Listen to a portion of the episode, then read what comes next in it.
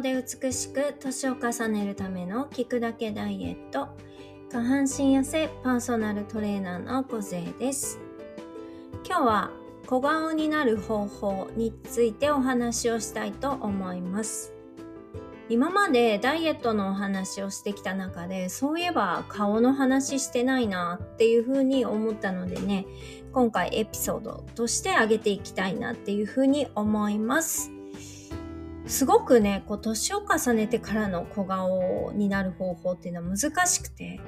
例えば、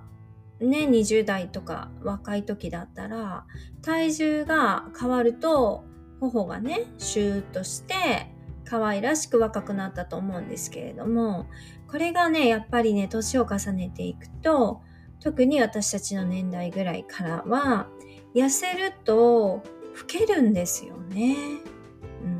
そこが大きな違いなんですよね。なので顔がちょっとこう太ったなっていうふうに思って痩せたら、痩せるを通り越しちゃうんですよね。痩せるを通り越してこけるみたいな風になっちゃうんですよね。で、痩せては見えるけれども、じゃあそれが若見えするかって言ったらそうではなかったりするんですよね。なので昔だったら痩せたらもうなんか正義みたいなところはあったんですけれども、それがね、そういう風にいかなくなるのが、まあ30代、40代以降かなっていう風に思います。で、じゃあどうしたらいいのっていう風なんです、ことなんですけれども、実はね、私、小顔のメソッドも持っておりまして、まあちょっとね、あの、大々的にはやっぱ私は基本的に足痩せの方なので、あの、販売はしていなかったんですけれども、友達にぜひ教えてくれというふうに言われて、何人かね、試したんですけれども、まあ、全然変わるわけです。で、これっていうのは何って言ったら、えっ、ー、とね、もともとね、私もなんでやろうかと思ったかというと、あの、子供がね、下の子がサッカーをやっていて、まあ最後の日にね、終わる日にみんなでお母さんたちだけで写真を撮ろうっていう風になったんですよね。で、写真を撮ってみたら、あれえ？って、私の顔ってこんなんだっけっていう風に思ったわけです。で、それが、もうなんか顔パンパンで、その昔撮っていた写真との自分のこう、何ですかね、が別人になるみたいな感じのちょっと衝撃を受けまして、いや、私、老けたわって思ったわけですよ。で、その衝撃が忘れれず、そこから結構小顔を勉強して、ちょっとこう、コースをね、習得してやったんですけれども、そしたらめちゃめちゃ変わったんです。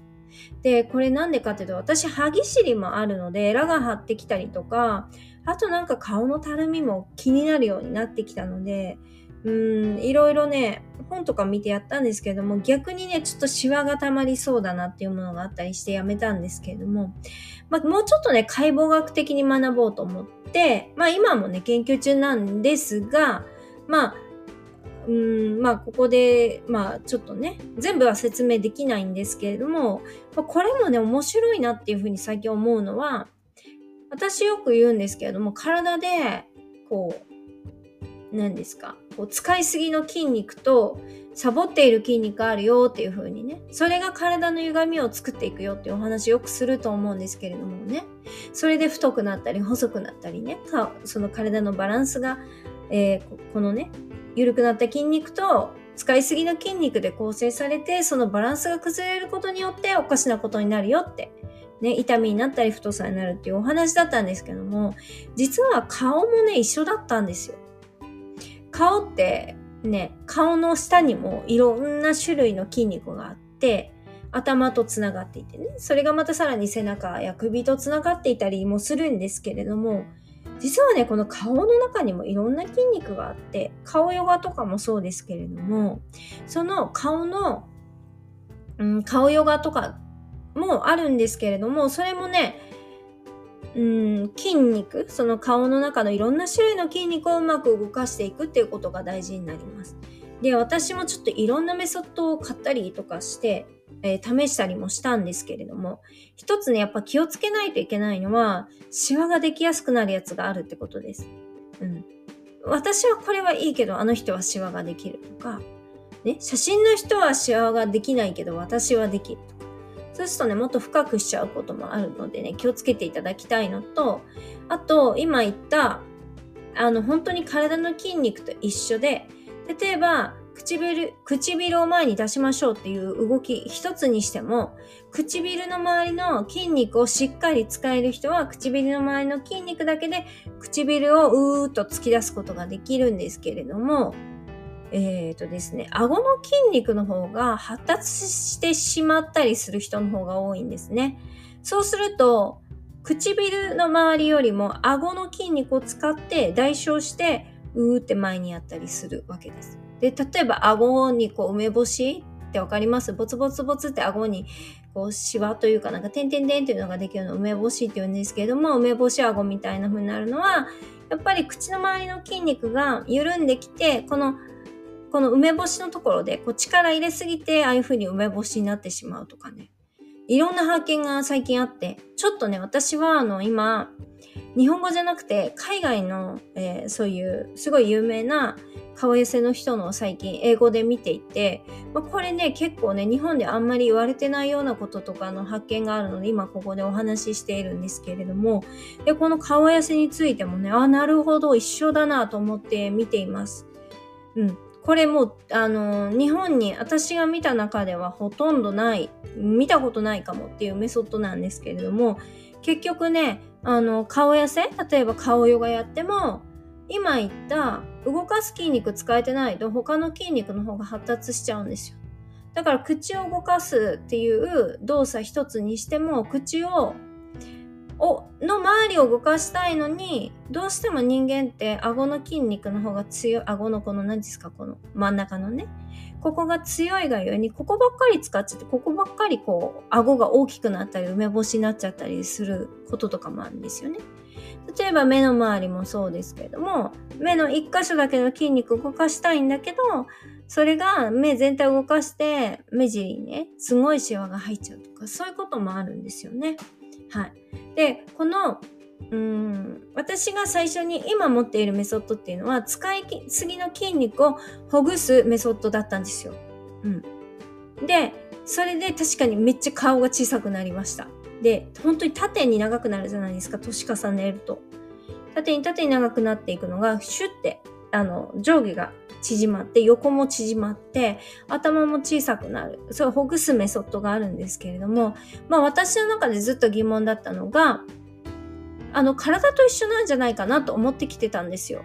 いや、だって筋肉があるんだから、ほぐすだけじゃなくて、鍛える筋肉も必要だよねって思う思うようになって、いろいろ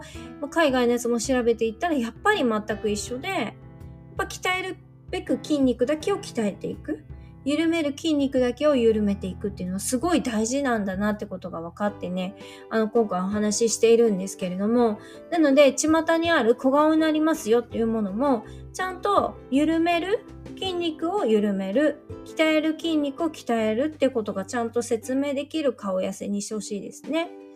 で、あの、それができないと、あの、普通の筋トレと一緒です。正しいフォームができていないのにやると、むしろ、その、一番誇張したくない、直したいところが逆に強調されるような筋肉を使うようになってしまったり、人間って体もそうなんですけども、普段使う筋肉しか意識しにくいんですよ。だからこの顔痩せのやってくださいって言った時に、その顔のうん、で本来使うべき筋肉をピンポイントで使ってエクササイズすることができないんですね顔も。でそれぐらい脳と筋肉って何て言うんですかね一致させる能力っていうのすごい難しいんですよね。なのでやっぱ鏡で見ながらとかちゃんと説明を読んで正しくやっていくっていうのが大事かなっていうふうに思います。でまずはですね結構顔ヨガやりすぎてとかねあとあのフェイスリフトするえー、マッサージャーあるじゃないですか。えっ、ー、と、ヤーマンのやつとか。で、まあ私の小顔の矯正をやってる友達の話を聞くと、ヤーマンのああいうマスクとかやってる人って、ほぐれるどころかなんか硬い、他の人より硬く感じるとか言っていて、まあモードがあるのでそれによるのかもしれないですけれども、それぐらいね、うん、なんか本当に効いてるかどうかっていうのは、まあ人それぞれ感想違うよねっていうところで、ただ、やっぱ私がこの顔痩せっていうのはそういうものではなくてもっと解剖学的な視点でで見る必要があるんじゃないかなっていうふうに思って今、まあ勉強もしつつ、まあちょっともう一人モニターのね、お友達にちょっとやってもらおうと思って今やってるんですけども、もう一つね、このフェイスラインの崩れに関して言えば、結構ね、あの、これもね、本当にあまり知られてないんですけれども、下の位置が関係してるんですね。で、結構いびきかくよっていう人はね、舌がね、あの、下唇の、ん？下の歯の方にダラーンってなってるんですよね。で、本当は本来舌っていうのは、えっ、ー、と、上のね、上顎にくっついてるぐらいじゃないとダメらしいんですよね。そうするとね、自分でね、あの、やってほしいんですけども、上顎に一生懸命、舌をつけると、顎のラインがシュッてするの分かりますかね？あの、力抜く、力抜かないで、ビフォーアフターで自分で写真撮るとわかるんですけども、顎のこの、なんていうんですかね、この顎、顎からずっと行くと喉にカーブしてきますよね。そのカーブのところ、その90度に曲がるところ、その辺触ると、顎がキュッて引っ込むのわかると思うんです。だから二重顎がある人っていうのは舌が落ちていたり、私結構そうなんですけども、この下のトレーニングをする必要があったりとかするんですよね。